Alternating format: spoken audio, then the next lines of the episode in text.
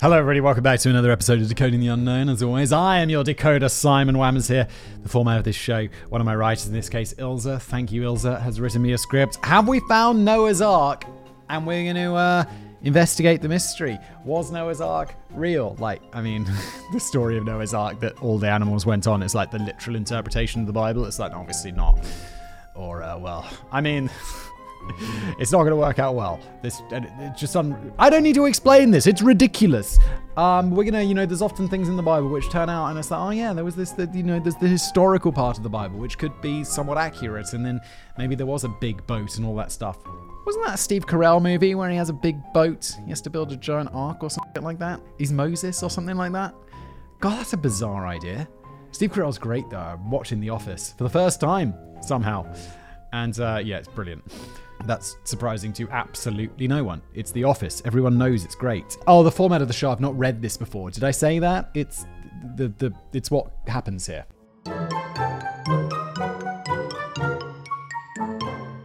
An angel and a demon stand side by side on the Mesopotamian plain, both in awe of God's wrath. A man and his family are loading animals into a massive boat, two of every kind, slowly making their way abroad, apparently content with their lots. Content with their lot is like, wait a minute, wait a minute, wait a minute. There's just two of us?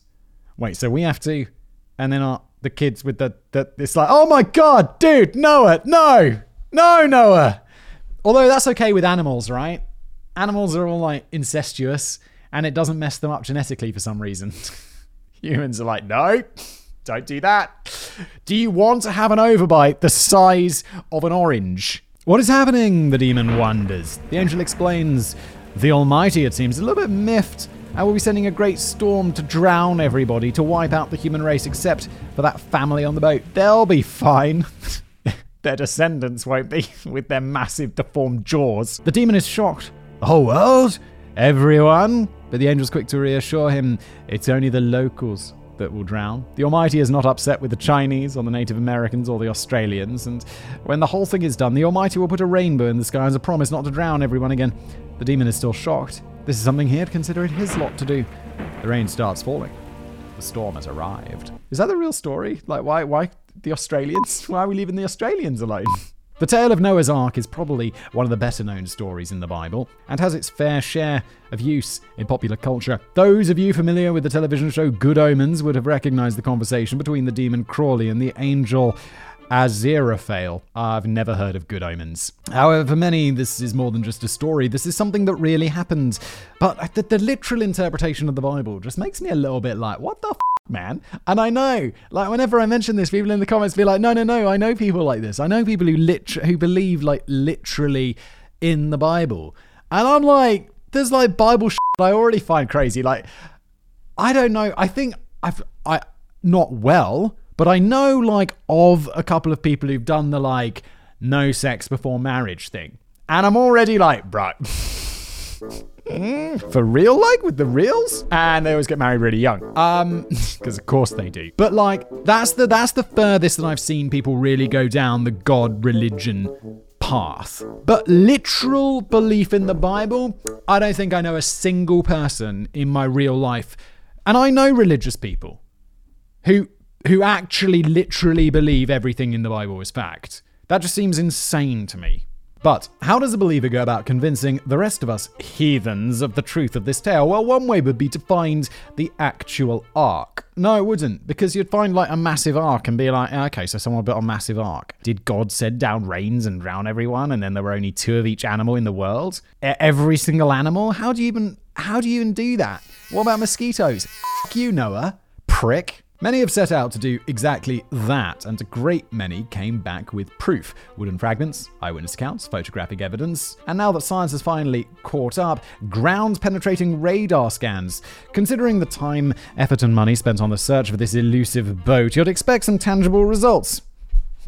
Would you though? so today, we're looking at the quest to find the Ark and answer the question Has Noah's Ark been found? The story of Noah. So, who was Noah. This renowned boat builder is a central figure in the three Abrahamic faiths Christianity, Judaism, and Islam. I'm sure most of our listeners have some idea of who Noah was, but since the story of Noah is kind of important if we want to find his ark, it is worth revisiting. Thank you, Ilza. I feel like I don't, I don't know. Like I, I'm sure I read the story of Noah's Ark. I mentioned it before. I went to like religious school. I'm sure it came up but I've almost entirely forgotten it. So let's have some fun and revisit the story of Noah. The story of Noah and his ark is similar in both the Bible and the Torah. God looked upon the earth and saw only wickedness. He regretted creating mankind and decided to wipe out all living things from the face of the earth. However, Noah, being an honorable and righteous man, was loved by God and commanded to build an ark. The ark had to be 300 cubits long, 50 cubits wide, and 30 cubits high, which I don't care how big a cubit is. That is not big enough to store two of every species on Earth. There are. Where's the sperm whale going? Where's the blue whale going? Where's elephants going? It's not big enough. Also, gonna have a big fish tank in there, are you, Noah? Also, wait, wouldn't they be fine? all the sea creatures. Did we not consider the sea creatures, God? They're all going to be fine in the rain. They're going to thrive. Also, where's all this water coming from? Are you going to flood the whole world with what water? Maybe melt the ice caps. If you're wondering about cubits, we'll get back to that a little bit later. God would send a flood, but Noah, his wife, his sons, and their wives would be safe on the ark. They also had to take a pair of every animal, male and female, onto the ark with them, as well as a pair of every bird and things that crawl on the earth. However, later on it states that God commanded Noah to take seven pairs of all clean animals and one pair of unclean animals, so there's a bit of discrepancy there. It's been suggested that this is the result of two flood myths being combined into one.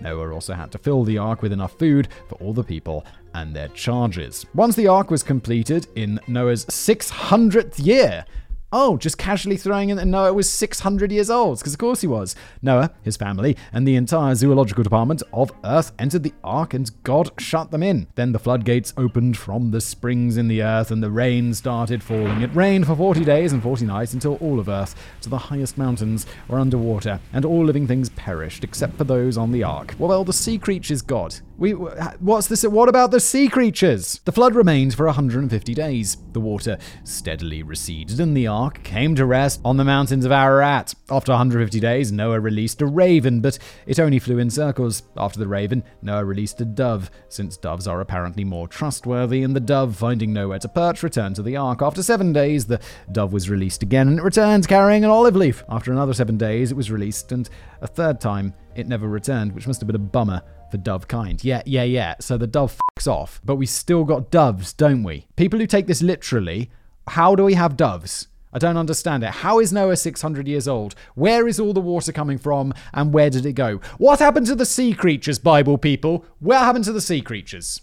I'm not satisfied. On the first day of Noah's 601st year, the earth was dry and Noah was commanded to leave the ark. Where did all the water go? Where it just disappeared? It got sucked back into the earth through those magical springs? He built an altar to God and sacrificed some of the clean animals, and God made a covenant with Noah that he would never again send floods to destroy all of mankind. The rainbow appearing in the sky after the storm is a reminder of that promise. The tale of Noah in the Quran has a few differences. Noah is a prophet sent by Allah to warn people of their imminent eradication. However, the chiefs, wary of losing their power, accuse Noah of lying. Noah is commanded to build, well, he's definitely lying about his age, wasn't he? Noah is commanded to build the ark, and he is mocked by the unbelievers for building this ark. Similar to the Bible and the Torah, Noah is commanded to take two of every animal onto the ark with him. Unlike the Bible and the Torah, Noah doesn't or only take his family. He takes a small group of believers onto the ark with him.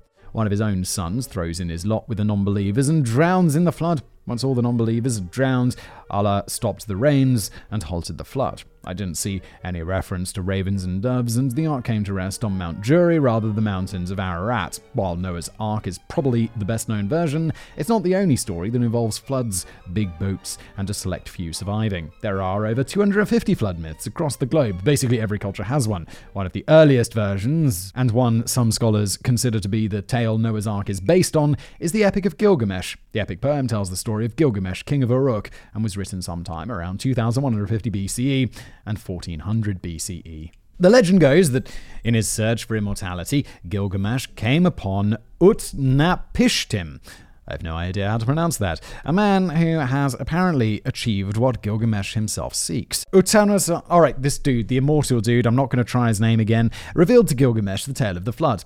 The god Enlil decided to send a flood to annihilate mankind. A bit of an extreme reaction to overpopulation, but the god Ea warned the immortal dude to build a boat and give up his wealth in favor of collecting living things to take with him onto the boat. He did as he was told, and when the flood came, he took his family and the collection of living things onto the boat. The storm raged for seven days, the earth was flooded, and every living thing died except for the one safely aboard the immortal dude's ark. The boat finally lodged itself on Mount Nimush.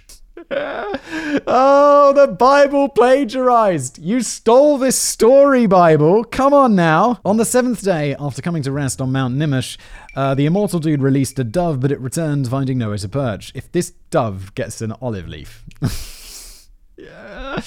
Plagiarist Bible. Next, he released a swallow, but the swallow also returned, finding nowhere to land. Finally, sent a raven, which didn't return, presumably having found dry land. Really? Or it just drowned? it gets lost. There's nowhere to land because it's just water and it drowns. The immortal dude and all living things on the boat disembarked and he sacrificed a sheep to the gods. For his obedience, both the immortal dude and his wife were granted immortality. Oh wait, sorry, it wasn't the immortal dude. It was the dude who was looking for Im- immortality. Oh, I'm confused. It doesn't matter. Look, it's basically the same story as the, the the the Noah story in the Bible. Clearly plagiarism here. There are a great many similarities between the tales of Gilgamesh and Noah. Yeah, no shit. If I had wrote the ta- Epic of Gilgamesh, and then some dude came along and was like, "Bro, I wrote this book called the Bible," I, I would be like, "Bro."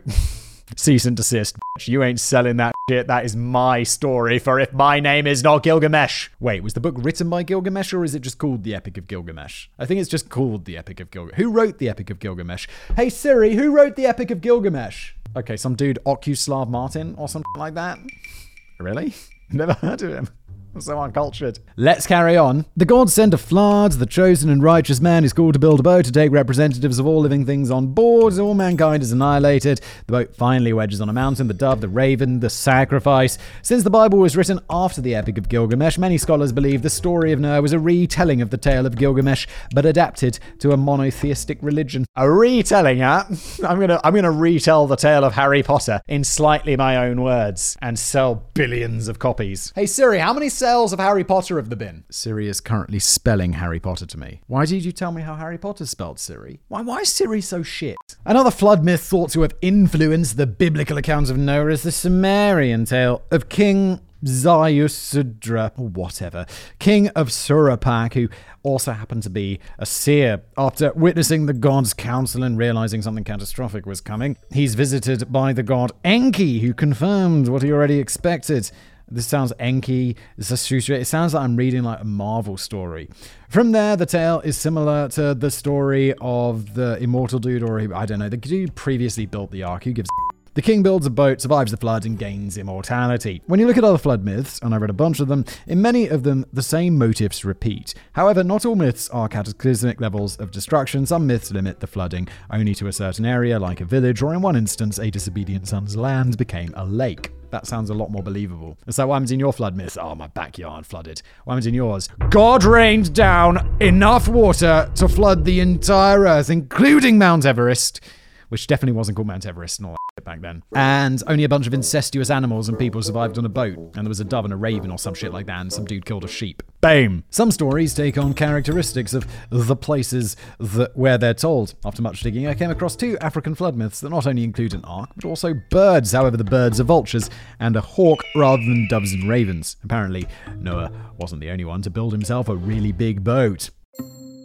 Was there an ark to begin with? Before we can go looking for an ark, we need to consider another question. Was there an ark to begin with? One of the biggest problems with the search for the ark and the flood narrative in general is the idea that it was a global flood. An all destructive global flood isn't something I think life as we know it would have been able to come back from, not only with eight people and a boatload of animals, and science seems to agree. There are a number of problems with the global flood, the main being that there isn't enough water in the atmosphere to allow a flood of that magnitude. If there was a flood like that, the ground would have been saturated, so we're talking about floodwaters deep enough to cover all mountains, including Everest, evaporating in less than a year.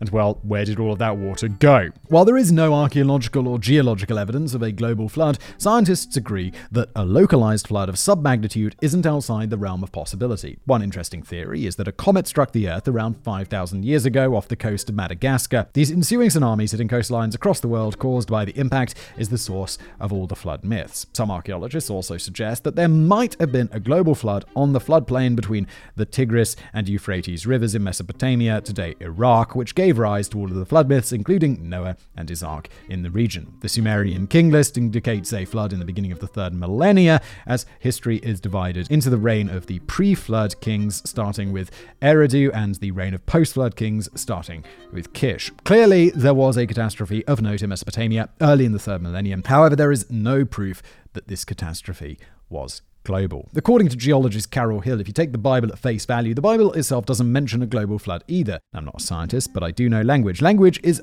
far more than a system of symbols and sounds. History, culture, and context play a big role in constructing meaning. Moses, generally accepted as the writer of Genesis, didn't know about Australia, Africa, or the Americas. He wasn't familiar with Native Americans, Chinese, or the San people in the Kalahari Desert. He'd also probably never have seen llamas, panda bears, or blue whales, and I imagine he might have been rather surprised by the platypus. When Moses talks about a flood covering the earth, he meant his earth, which at that time was very small. The Hebrew word used for earth, eretz, literally means earth, ground, land, dirt, soil, or country. People in the time of Noah and Moses didn't yet understand the concept of a planet. Why would they have a word for a concept that simply didn't exist yet. Noah's world was essentially Mesopotamia, a flat alluvial plain surrounded by mountains. While Moses would have known about Egypt, it's unlikely that he understood the idea of an entire continent the size of Africa attached to Egypt. In Genesis chapter 1 verse 10, God called the dry land earth.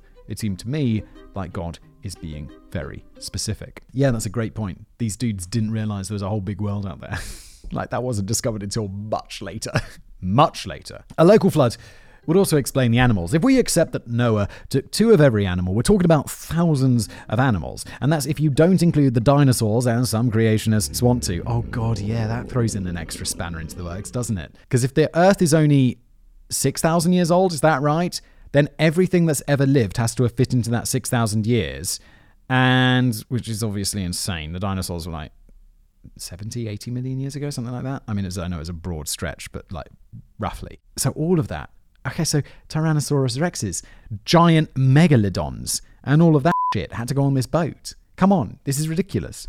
This boat would be well, just really big be a really, really big boat. Arguments have been made that Noah loaded two of every family rather than every species, and that animals mutated into the variety that we have today, which sounds suspiciously like evolution, but that's a whole different can of worms. oh god, you dug yourself a hole with that one, haven't you, creationists?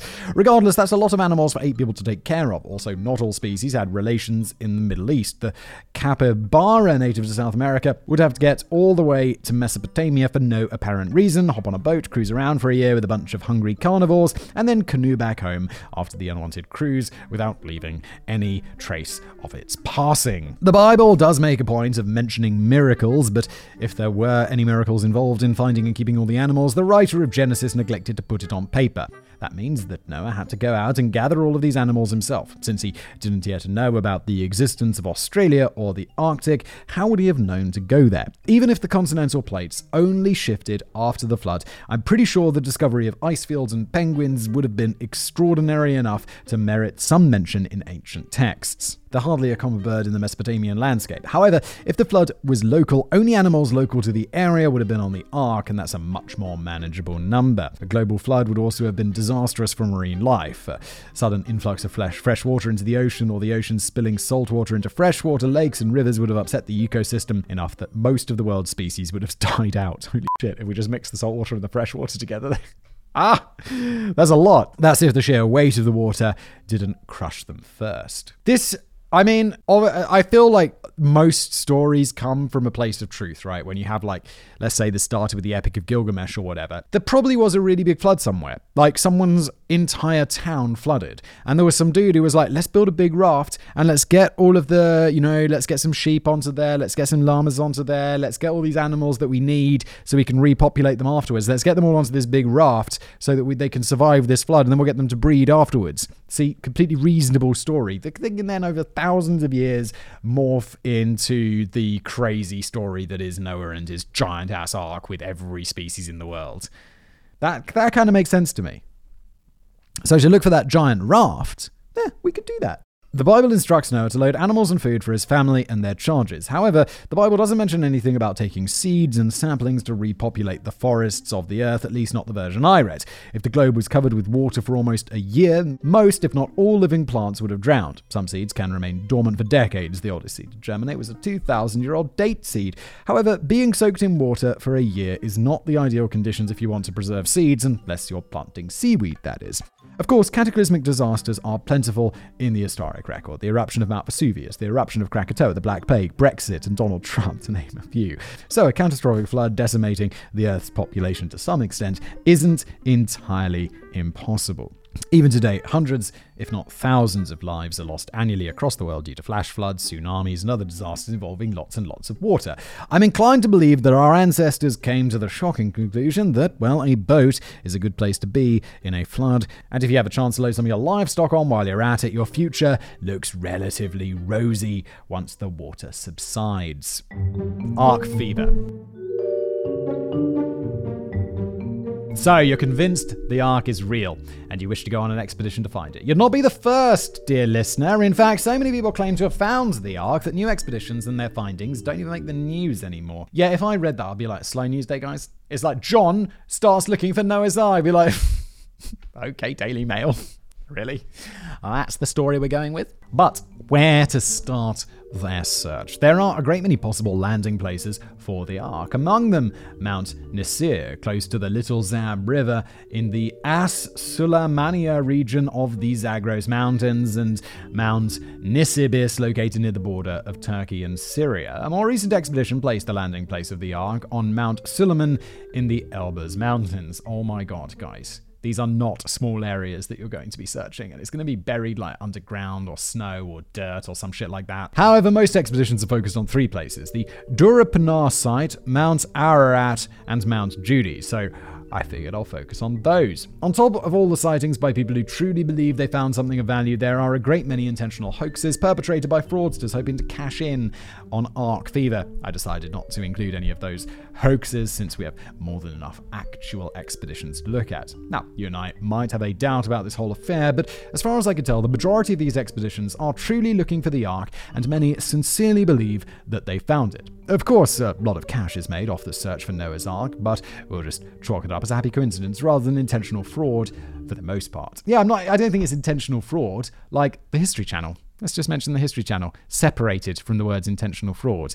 But like, they fund a whole bunch of shows where it's like they're looking, you know, for aliens or like some treasure on an island, and they spin it into like 700 seasons, which people watch, and obviously they have adverts on it. And it's like, okay, guys, we get it. It's not a lie. I mean, it is a it is a lie though, isn't it? Because it's not like it's just entertainment. It's just entertainment, but it's kind of like a bit shitty, isn't it? the Durupinar site Probably the most famous of the Ark sites, the boat shaped anomaly on top of the mountain in the Dogubayazit region in eastern Turkey, has been the topic of many articles and even makes an appearance in National Geographic from time to time. Even if you don't follow the search for the Ark, you wouldn't be following the search for the Ark. I've Google alerts for the search for the Ark. Or have any interest in unsolved mysteries in general, odds are you've seen it even if you don't realize what the fuss was about. Really? I don't know if I've seen this. Discovered in 1959 by a cartographer Ilhan Durupinar. The site is about 30 kilometers south of the Great Ararat and is still drawing Ark enthusiasts from around the world. Many believers and explorers looking for the Ark firmly believe that we found it. However, most scientists and geologists have refuted these claims, stating it's simple rock formation that unfortunately happens to be vaguely the size and shape of a boat. However, considering its continuing popularity, it's a good a place as any to start. Mate, you can't build a boat out of rocks. Rocks sink. Well, I suppose if they were hollow enough, if you had like a big, you know, rock shaped bowl, that would float, because that's how it works. But this isn't that. It's just a rock formation. How, how did he make it? It's a boat's made out of wood. What are you talking about? The length of the formation is about 515 feet. That's around 160 meters and is roughly equivalent to the measurements of the Ark, which is 300 cubits. Okay, so it's a big ass boat, but it's not enough to hold everybody. However, things are already getting wonky. We don't know exactly how long a cubit was. The word cubit comes from the Latin cubitum, meaning forearm, and it was measured from elbow to fingertip. As with 300 cubits, that's really not that.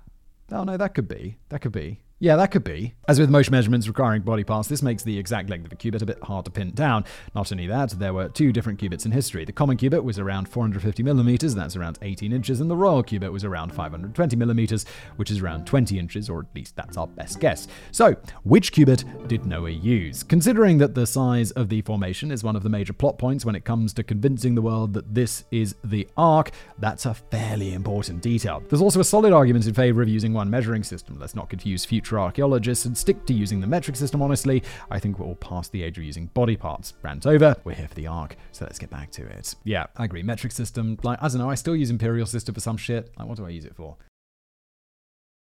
The discoveries of Ron Wyatt.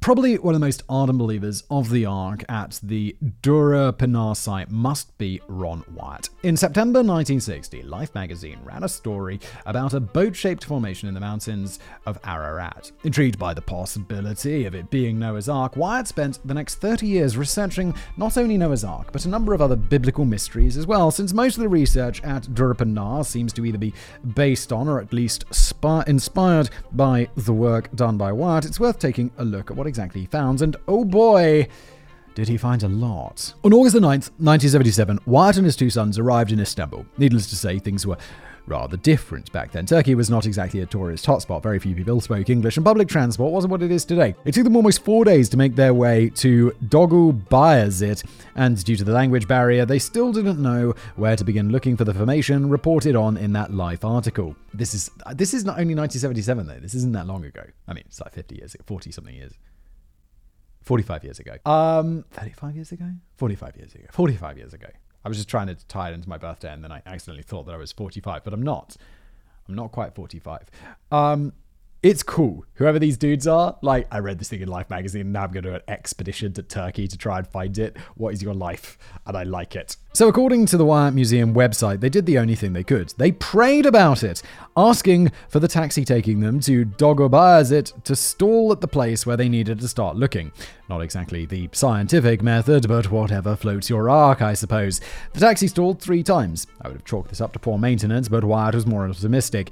Every time the taxi stalled, he and his sons would use small stone piles to mark the, mark the spot. The very next day, they started their search at the third pile, intending to work their way back to the first. Starting at the first pile, they walked away from the road in a perpendicular line into the unknown, and surprisingly, they found something. On that first day, with the help of local villagers acting as guides, they came across the anchor stones. This is, I already know where this is going. This is just going to be one of those tales where it's like, dude goes looking for something very specific and does everything he can to imagine that he's found that very specific thing. Like if you go looking for a moon shaped rock or formation in the woods, you're going to find that moon. You're just going to wander around for a while and be like, found it. That's it. And people are going to be like, doesn't really look like a moon, does it? And be like, oh, dude, look at that. It does. Come on. The drogue stones, or anchor stones, found in the area are a big selling point for Noah's Ark. Drogue stones were the ancient equivalent of storm anchors. They're large, flat, heavy stones drilled with a hole at one end for the rope. The stones found by Wyatt and his sons had carvings of crosses on them, exactly eight. The villagers, seeing their excitement, showed them some more stones, and the stones had eight crosses. The one that only had six crosses had obviously been broken, so the other crosses were lost. Of course, this is proof that the drogue stones found at the site were from Noah's Ark, as the crosses represent Noah and his family.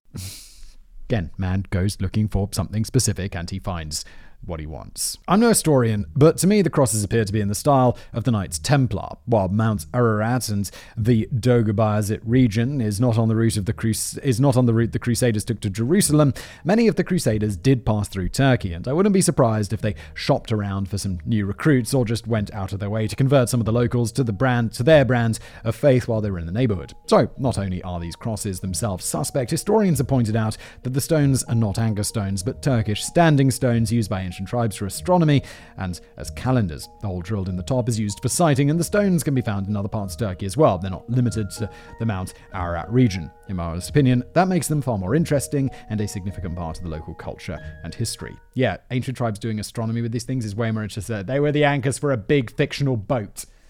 Aye. On the second day, walking from the second pile of rocks, Wyatt and his sons made another great discovery. Great discovery. Still no boat, but they did find a very old stone house with, with adjacent stone fencing and animal pens. They also found two large stones they interpreted as not just tombstones, but the tombstones of Noah and his wife based on some carvings. On top of that, they found a very large rock that they considered to be an altar, complete with rock fencing indicating pens and two stones with chiseled basins, possibly used to bleed animals before the sacrifice on the big altar. So, now we have anchor stones, Noah's house, his grave, and an altar fully equipped for sacrifice. Oh my god, man goes looking for things he wants to find. Jesus, this is like one of the best examples of this I've ever seen. On day three, Wyatt found the stone formation that they'd come all the way to Turkey for and excitedly decided that it found the remains of Noah's Ark. However, it was only in 1979, two years after his first visit, that an earthquake in the region fully revealed the Ark properly, and a great many expeditions followed. Wyatt theorized that the Ark did initially land on Mount Ararat, but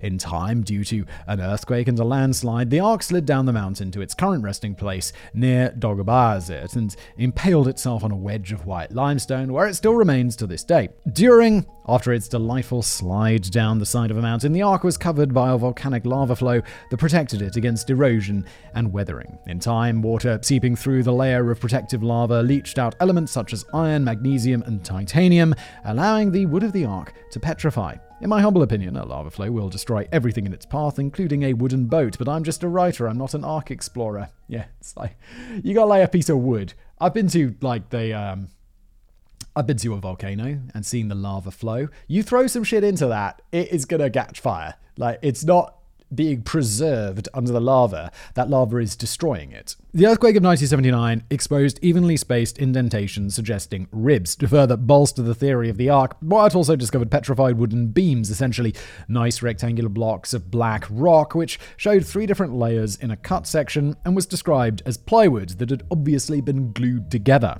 Since the ark was made of gopher wood, and we don't actually know what gopher wood is, the guess that it is similar to plywood is as good as anything. This was sent for analysis at Galbraith Laboratory, and the results showed elements of iron, aluminium, and carbon. A rippled rock was also found near the site and was described as fossilized reeds or bark, and even sounded hollow when hit with a hammer, so had actual proof of an ark finally been found. Why is that? Why would that rock be hollow? I don't understand. According to petrologist, according to petrologist Lorence Collins, the answer is a resounding no. After analyses of 12 different sections taken from both pieces of petrified wood, both pieces were proven to be either basalt or andesite volcanic rock. So, no it wasn't preserved. It's not a fossil, it's just rock. And you don't build boats out of rocks. The so called glue holding the supposed pieces of plywood together is most likely calcite or siderite. The rippled rock that was apparently a bundle of petrified reeds consisted of layers of pyroxene and olivine crystals. So, once again, no petrified wood here. Why would you send this to a lab? It's like this is the 1970s. It's not like this was discovered in the 1500s and they were like, it's Noah's Ark. No one can prove us different. It's the 1970s. You find it, you send it to a lab, and they're going to be like, yeah, but mate, it's not. If you really believe, do these people really believe that they found the Ark? Are they actually convinced of this? Because it seems like, to me, it's like, it's a scam. It's a con. You can't possibly believe this because it's too ridiculous. But maybe they do actually believe it and they're sending it to this lab expecting it to be verified, which is beyond insane when you consider that they found these things by their car stalling. People told them that they weren't these things and they still remained resolute. It's just so absurd that I think it's a scam. But I think now that it's not, and they genuinely believe this. Bizarre to me. Because the crystals are so closely interlocked, the rock vibrates when it's hit with something like a hammer, making it sound hollow. Now, for those of you wondering, petrology is a branch, branch of geology and focuses exclusively on rocks, and since Collins holds a PhD, I'm inclined to believe that he might know what he's talking about. Collins felt that the boat shape was simply the result of erosion of the bedrock by landslide debris, but petrified wood wasn't the only weapon in Wyatt's arsenal. Using a metal detector, Ron Wyatt John Baumgardner and David Fasold found iron artifacts at regular intervals in what they assumed to be the walls along the length of their ark. Metal flakes were also detected at the ribs of the ark. They came to the conclusion that these were rivets, washers, and brackets used by Noah to keep his big boat together. Chemical analysis done by the Los Alamos National Laboratory and the Galbraith Laboratory in Knoxville, Tennessee, indicated that these artifacts were composed of iron, magnesium, manganese, aluminium, and titanium. Of course, this would suggest that Noah was able to forge alloys of these metals well before it became possible for your standard blacksmith. However, that's not the only problem. it's a fairly substantial problem.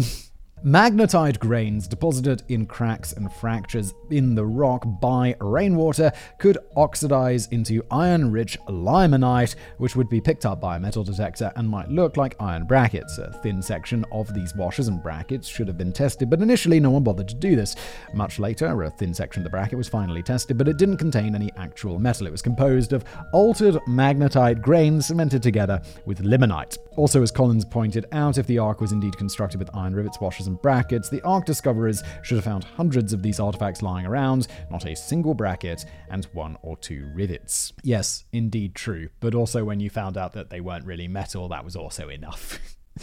evidence is strong enough because there's no evidence the other way. Above the ark site, higher up the mountainside, Wyatt found what he believed to be the bottom of the ark and a strange piece of rock that was similar to a piece of rock that he found at his original site. He came to the conclusion that this was the ballast of the ship. Of course it was. Going further up the mountain toward the Iranian border, Wyatt also came across the broken remains of an ancient stele, essentially a stone slab depicting three forms of writing. The most legible segment showed the unique ridge just above the side of the stele, a mountain peak in the distance, a ship with eight faces in it, and several animals. Wyatt excitedly decided that this meant this was the original landing place of the Ark. This is entirely possible, of course, however, this doesn't prove that the Ark actually landed there, only that someone believed it enough to put up a marker in the place where they thought the Ark had landed. Can't we carbon date that somehow?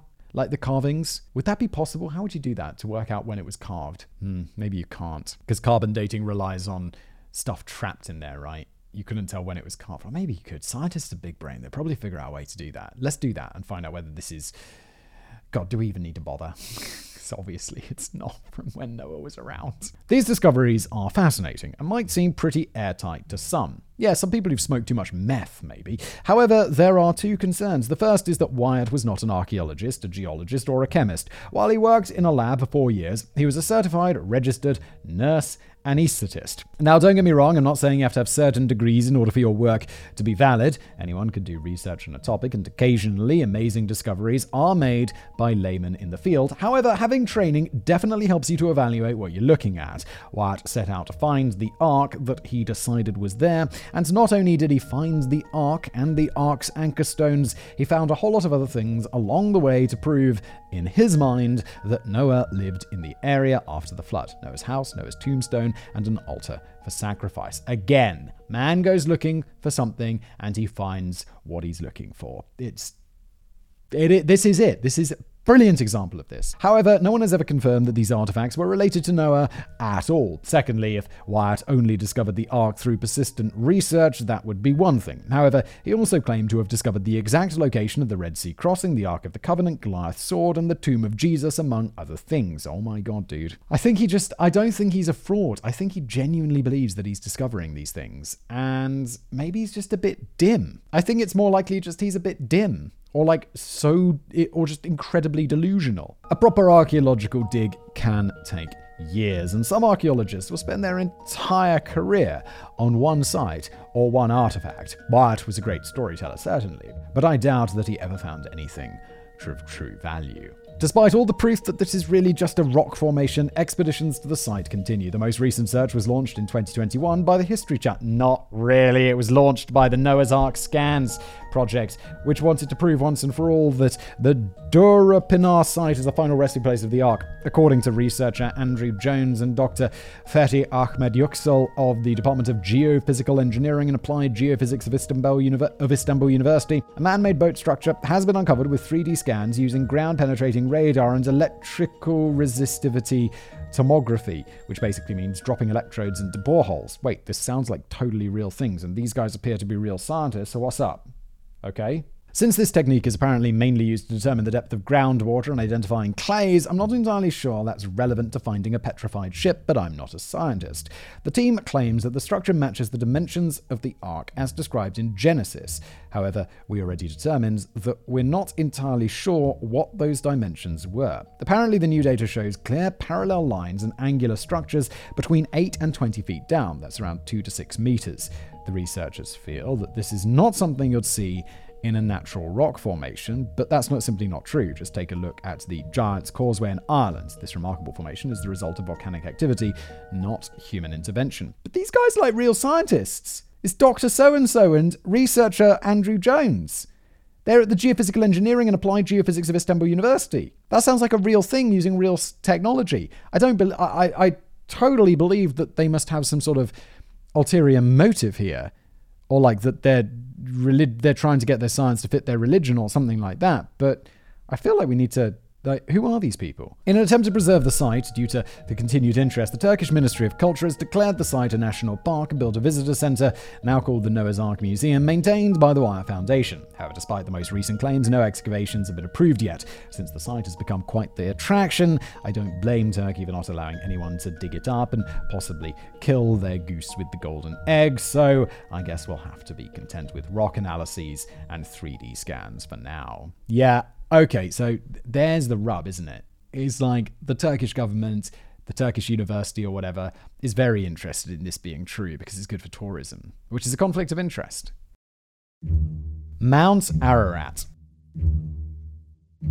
So, I think we can all agree that Noah's Ark is not at the Durupinar site. Instead, some believe that the Ark didn't slide down the mountain at all and can still be found resting atop Mount Ararat. Kurdish tribes tend to their flocks on the lower slopes of Ararat, but many natives refuse to go higher than a certain point, claiming there's a magic zone and that Noah's Ark is up there, but God doesn't want anyone to reach it yet. Regardless of this, multiple expeditions have gone up the mountain, trespassed into the magic zone, and found the one thing that God apparently didn't want mankind to find yet. No wonder we were kicked kicked out of the Garden of Eden. Mount Ararat, also known as Massis in Armenian and Agri Dag in Turkish, is a 5,165 meter tall mountain. That is tall!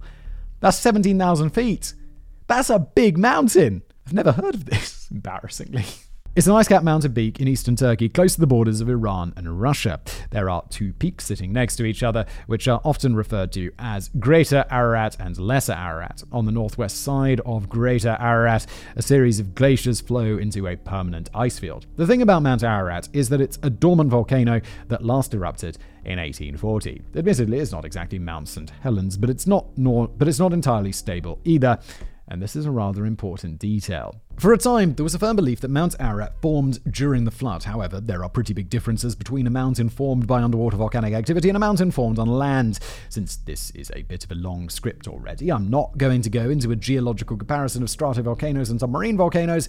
Suffice to say that people smarter than me can tell the difference. Based on the radioisotope age of the volcanic rock, Ararat formed some 1.7 million years ago, thus placing it in the Ice Age, which makes it a relatively new geological feature in mountain years. Even creationist geologists really creationist geologist. That's actually a thing.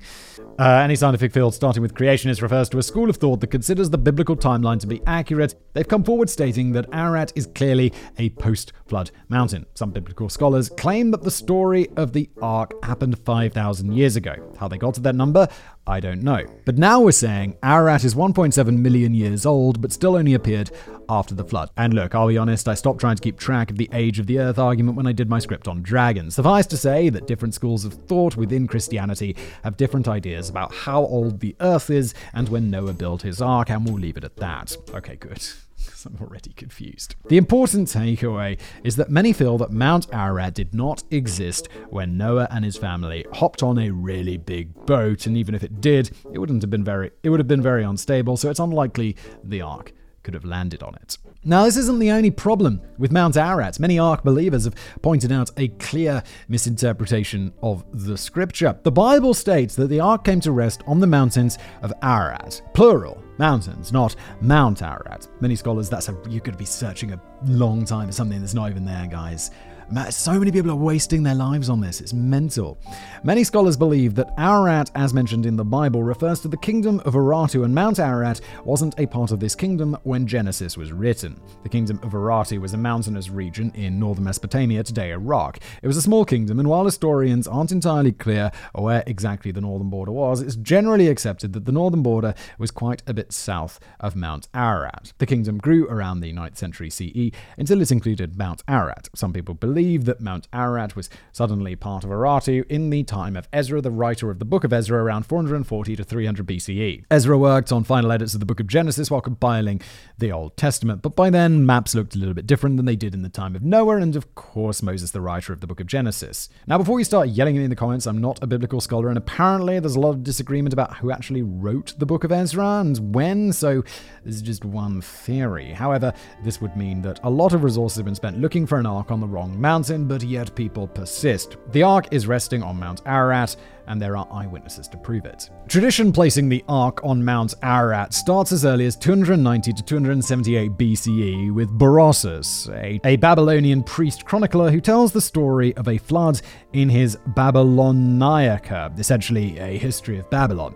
Many Ararat believers use Berossus as a definitive source of the first mention of a flood to prove that the flood was real and the Ark landed on Ararat. The main problem with this is that none of Berossus's work survived. We only know what he wrote through the observations of other writers who claim to have read his work, and most of it's in either Jewish or Christian interest with little real interest in historical accuracy. It's important to remember that up until fairly recently, in the grand scheme of history, writers and artists were supported by patrons. Writing anything your patron didn't agree with was a sure way to get yourself fired if you're lucky, and beheaded if you're not. Yeah, uh, I mean, that is definitely true in the past, but it's also kind of true today. Like those two guys who are like in Turkey, super interested in like, and the Turkish government being like, no, you can't, definitely can't dig that up because it's not the Ark. It's like you just want the part, you just want the history that works out for you. That still totally happens today. These days, writers are locked in basements, and Simon is unlikely to behead us, so things are looking up. However, this means that while most ancient sources and even Middle Age sources are very interesting to read, they're nearly impossible to verify. Most of the stories I read that supposedly proved the Ark's existence were based on sermons, second-hand tales heard from someone who's seen the Ark, and stories of pilgrims who visited the Ark to scrape off pitch for good luck charms. But, but there are very few tales of people who visited the Ark themselves that survive. For that reason, we're going to skip over these and focus on the tales of the 1900s, which are easier to verify. None of them prove the existence of the Ark in my opinion, but I'll let you make up your own mind. So, let's start with George Hagopian, a native Armenian man who claimed to have visited the Ark twice with his uncle, once in 1902 when he was around 10 years old, and again in 1905. Not only did he see the Ark, he actually climbed on top of it. Apparently, his uncle told him stories of the Holy Mountain with the Holy Ship resting at the top, and one day he decided to take his young nephew to see the Holy Ship for himself. Many Ark enthusiasts feel that Hagopian was telling the truth, and since he used the name Massis, which is Armenian for Ararat, there is no doubt where the ark was resting. so you're just believing some 12 year old story because you want to believe the 12 year old story. Many people believe he was telling the truth. Yeah, yeah, yeah. Guess who doesn't? This guy. And anyone with half a brain. Hagopian's story was consistent throughout his life. Charlatans trying to make money from a scam often changed their story to fit with popular opinion. He was also thoroughly checked out by everyone and their dog. He had a good reputation in his town and among his family, friends, and acquaintances. A verified bank account. okay. Although how this is relevant, I'm not entirely sure. He was also 12. okay. And what's a verified bank account? It's like you've been, ver- like Twitter. Your bank account's been verified. He also passed the lie detector test, and we all know how reliable those are. Lie detector tests are not reliable. That's sarcasm from Ilza. There's something like their 51% reliability or something, which is basically just better. It's it's one it's fractionally better than just them guessing. However, he never tried to make money from his experience. Of course, I have my doubts, but I'm inclined to believe that Hagopian definitely saw something and he truly believed what he saw was the Ark. This is just one of these things. He was 10 and then 12 years old, right? So he's going to be told a story by his uncle. He's going to be like, Yeah, and then you stood up on the ark. And he'll be like, Yeah, I did. And then that story becomes crystallized in his mind as something that actually happened to him, even though he didn't. It didn't. Because, of course, it didn't. Another story often used to prove the existence of the Ark on Mount Ararat is that of the Russian expedition. An article published in Rossiya, a Russian magazine, told the story of a Russian airman who observed the remains of a large wooden structure in a small lake on the slopes of Ararat in 1916 while on duty over the region of Mount Ararat, Lake Van, and Lake Urmia. The Russian army could only send an expedition to look into this in the summer of 1917. A German soldier, John Schilleroff, claimed to have been a part of the expedition, made up of about 100 soldiers, and stated that the expedition did indeed find the Ark. He described the expedition as follows About two thirds of the way up, probably a little farther, we stopped on a high cliff. In the small valley below was a dense swamp in which the object could be seen. It appeared to be a huge ship or barge with one end underwater, and only a corner could be seen. Some went close, but couldn't get out to it because of many poisonous snakes and insects. Okay, so he saw something that looked like a boat from really far away in a lake and only a bit of a boat. Looking, you're, you're seeing what you want to see, mate. Unfortunately, with the Bolshevik Revolution kicking off in 1917 all the way to 1923 and the general political unrest in the region, archaeological expeditions dropped very low on the priority ladder. The reports from this expedition were lost in the chaos and never properly investigated. While multiple people have heard Schilleroff tell the story and vouch for the man's character, there doesn't appear to be any existing accounts from any of the other 99 men who went on the expedition. There are, of course, people who claim to have known people who went. Lieutenant Rodzansky claimed that his brother, Boris Vasily Rodzansky, was was a member of the investigating party. Apparently, there was a Boris V. Rodzansky who worked in the Technological Institute of Peter the Great and attended the Imperial Institute of Archaeology in St. Petersburg on the expedition. However, if he wrote anything about his findings, there's no record of it. Yeah, the it was my mate, it was my brother, he saw this, he saw that is always just like it's second-hand eyewitness testimony, which is just like basically worthless. Throw it out, ignore it. Of course, that could be because the entire story was a fabrication by Floyd M. Gurley for his magazine. Apparently, finally admitted that 95% of this account was pure fiction. What, what, what the truthful 5% was, I have no idea. Many articles by Ark believers list this story as one of many true accounts of people who saw the Ark firsthand, while many articles by skeptics claim that the story was 100% fiction and nothing about it was true at all. Look, if someone's writing for a factual magazine and they make up 95% of their story and say, like, no, no, no, 5% of it is true, we can just discount the whole thing because they made up 95% when they were supposed to be telling the truth. So they're 95% a lie. If someone lies 95% of the if someone says I'm 90 I lie 95% of the time, are you really going to believe them that they're telling the truth 5% of the time? No, I don't think so. Or maybe you are because they're so honest about lying 95% of the time. Or maybe that's part of the lie and it's all 100% of the time. That's confusing. Since there's no evidence for the sighting and no one else on the expedition ever made a statement to bolster the story, I'm going to be siding with the skeptics on this one. Another big name in the quest for the Ark on Ararat is French industrialist and amateur archaeologist Fernand Navarre, who led expeditions to find the Ark in 1952, 1953, and 1955. On the third trip, in 1955, on the northwest side of Mount Ararat, Ararat, Navarre and his son Raphael hit upon gold when they reported a ship like silhouette under the ice. Climbing into a deep crevice, Navarre discovered what he claimed to be hand tooled wooden fragments beneath the glacier, sitting at 14,000 feet.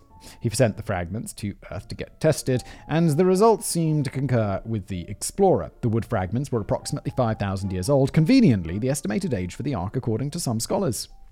So far, so compelling, and I'm not even joking. Unfortunately, several people, among them two of Navarre's climbing companions, claimed Navarre had planted the wood there in the first place. Uh oh.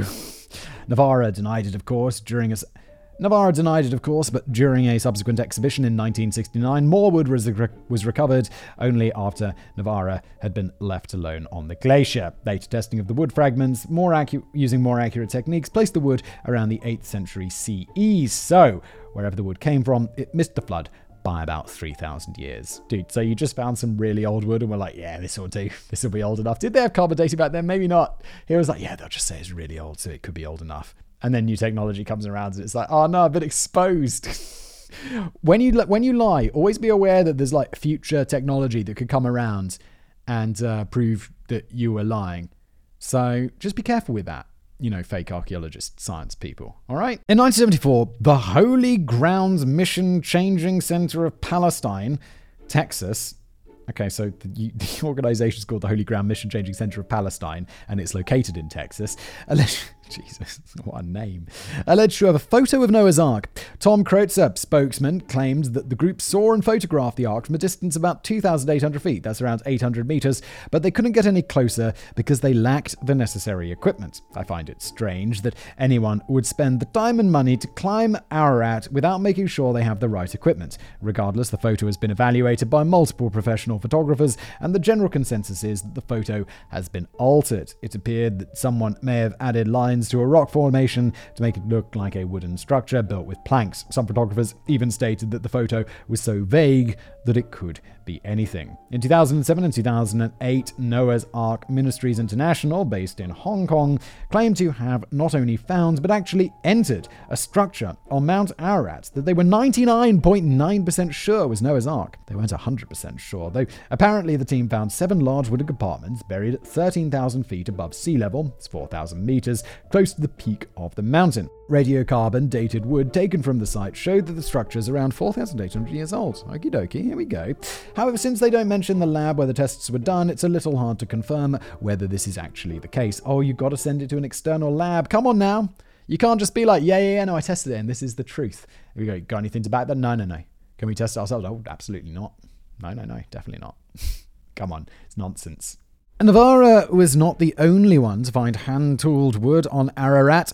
A lot of people claim to have found wooden arks on the mountain. Sadly, at this point, due to the large number of expeditions and people's propensity to leave behind shrines and crosses, the various possible sites of the ark have been so badly contaminated by amateurs that the authenticity of anything found is highly suspect. However, there might be something up there. No, not an ark, don't get excited, but the ark isn't exactly the only wooden structure in history.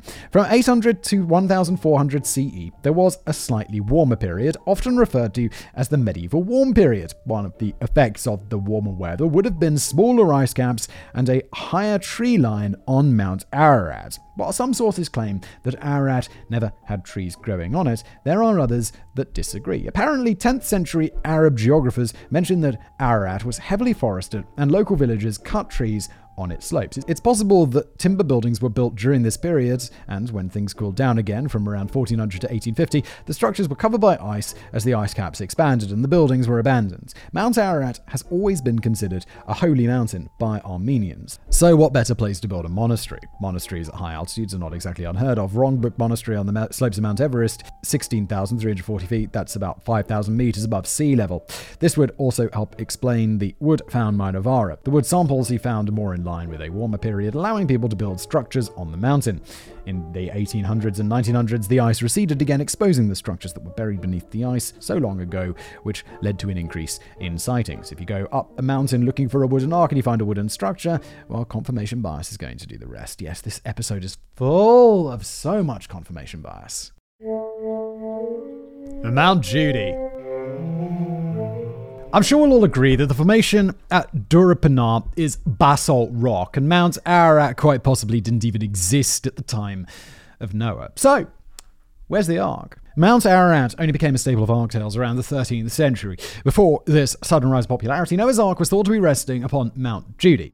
Of course, uh, we now face a similar problem to all of the sources claiming Ararat. The sources for Mount Judi are even older, so verifying them becomes a near impossible task. To confuse matters even further, Mount Judi is the mountain of many names, including Kudi Dark, Mount Kardu, Mount Quadu, the Gordian Mountain, the Carduchian Mountain, to name just a few. The Assyrians called it Mount Nippur. A few sources even refer to it as Mount Ararat, the reason behind that being that the ark rests in the mountain of Ararat, which means Mount Judi and Mount Ararat is the same place. Oh my god, these names are super confusing. Okay. so history's really confusing because it's got lots of different names. Got it.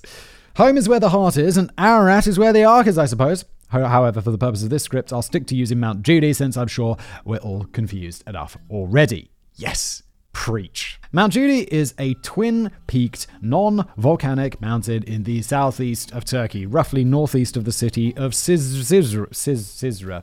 C I Z R E.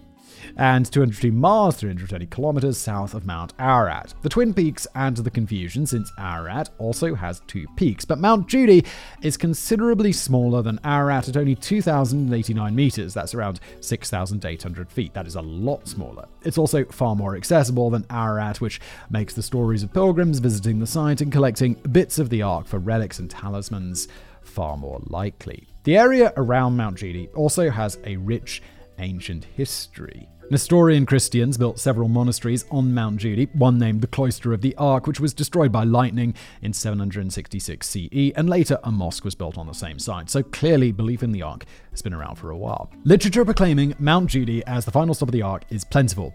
The Samaritan Pentateuch places the landing place of the Ark in the Kurdish mountains north of Assyria. The Samaritans were a Jewish sect that separated from the Jews around the 5th century BCE.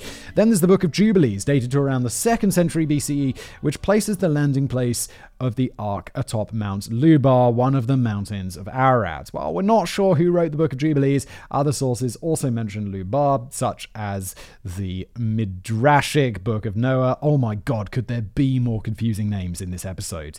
And some pap- pap- papyri. Pap- papyri? Is that like papyrus?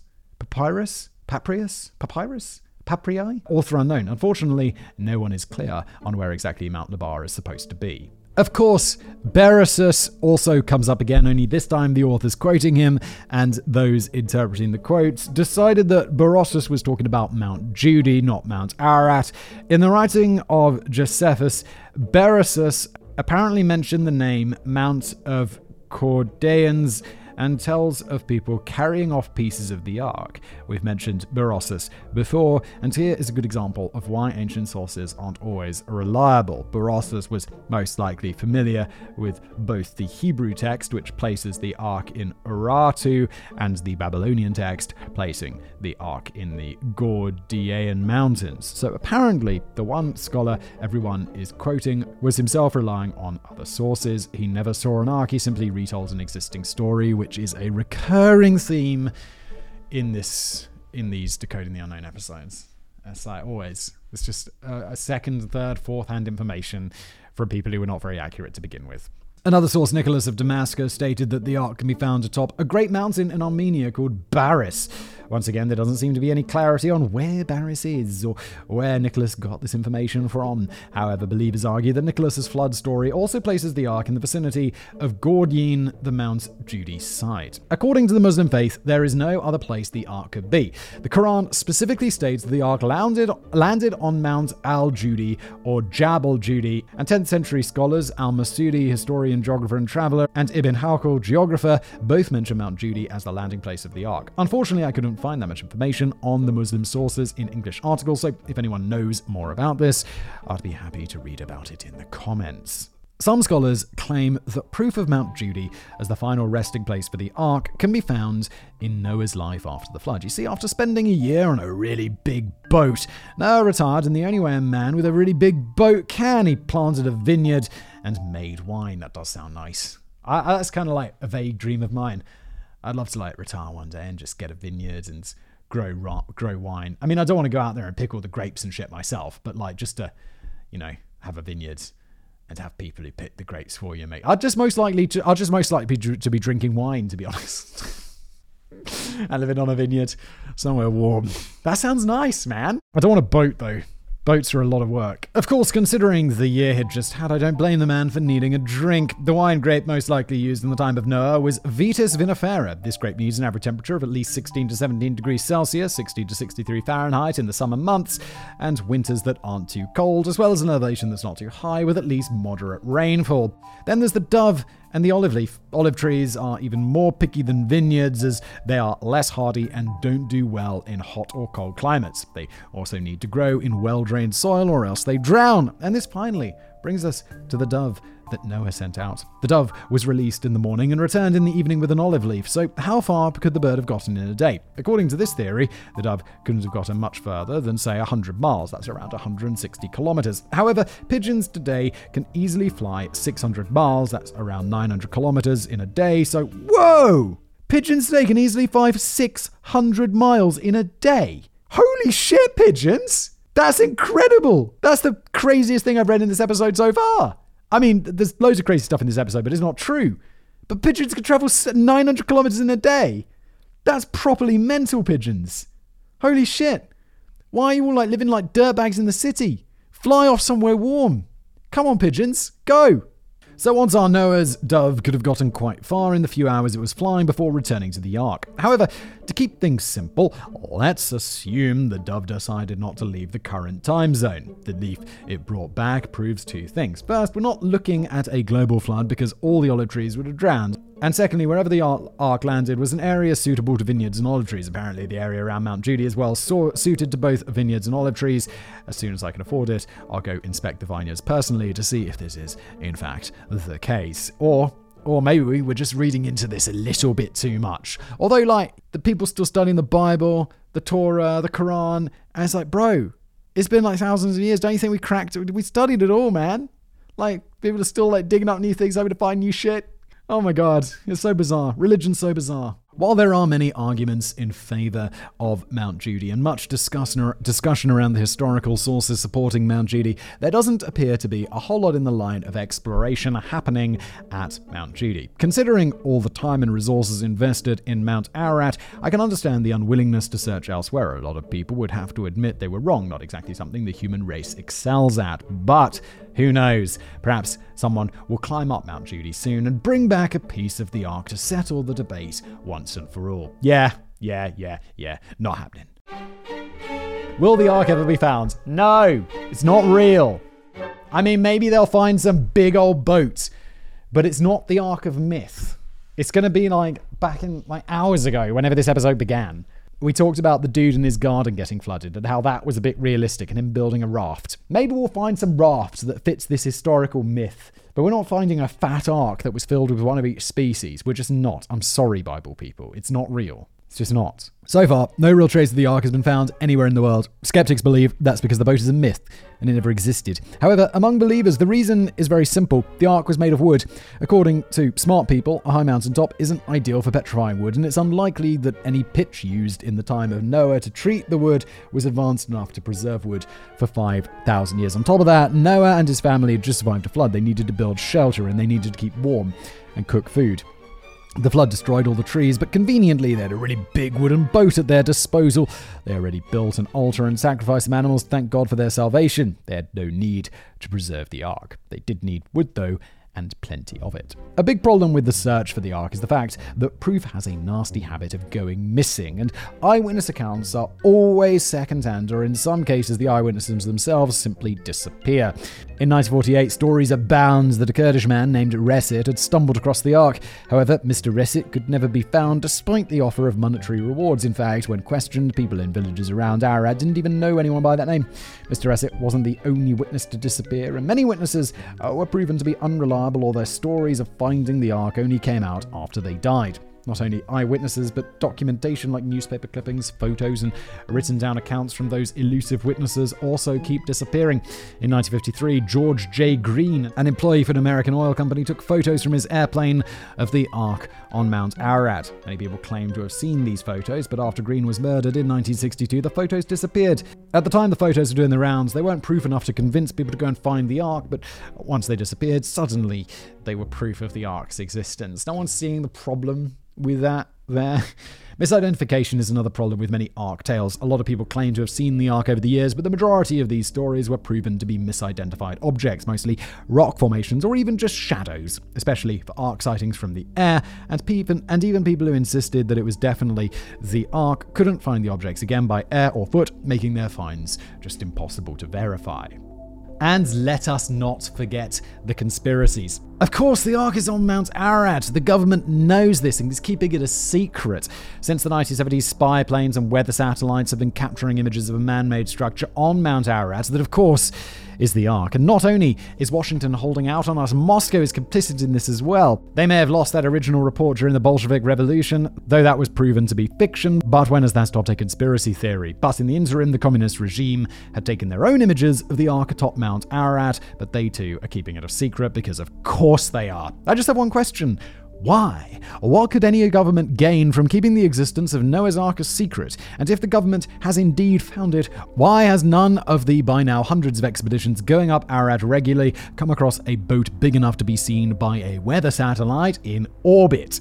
If anyone is interested in conspiracy theories about the Ark, let me know, and I'll see if I can convince Simon to do a whole script on this. But for now, I think we've heard enough about this big boat, and it's time to explore other mysteries. Yes, I'm about done with Noah's Ark because it is nonsense. Conclusion Why is the search for Noah's Ark so popular? Some searchers believe that proving the existence of Noah's Ark and thus the great flood of the Bible will turn science on its head and convince millions of atheists and practitioners of other faiths that their beliefs are all wrong and that the Bible is the only true account and thus the only true God. In my humble opinion, that is a rather arrogant assertion. Yes, oh boy, is it ever. After all my research on the Ark, I have one question. If so many believers agree that the Ark is real, the remains still exist, and finding this landing place will be a great blow for science and a win for the Bible, why are people working together on this? Instead, the various research expeditions are secretive, unwilling to share information with other seekers, and everyone and their grandmother who's ever gone looking for the Ark has written a book or made a documentary about it and made a good deal of money. Oh, I don't know why. Maybe it's maybe it's the money. Could it possibly be the money? Call me naive, but isn't greed a deadly sin?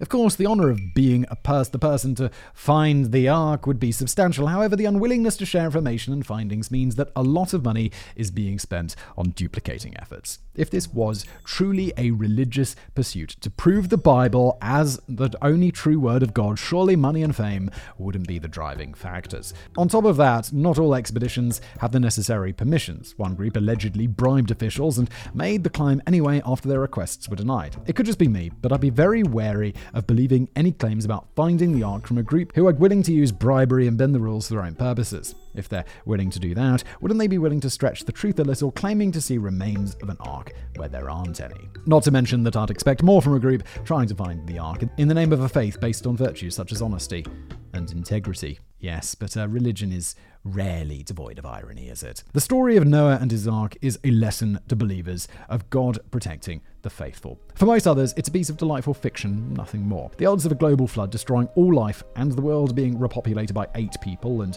only two of every animal is nil. However, the idea of local floods, not just in Mesopotamia, but across the world, and people on barges surviving the chaos, is not that far fetched. There are plenty of stories of surfers surviving tsunamis, and if a dude on a surfboard can ride out a tsunami, a family on a barge has a fair chance in a flood.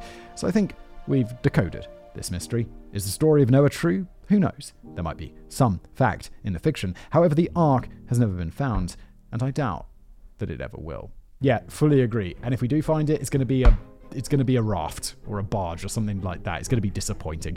This has been an episode of Decoding the Unknown. Thank you for watching or listening. If you listen, please leave a review. It'd be very helpful. If you're on YouTube, like, subscribe, and I'll see you next time.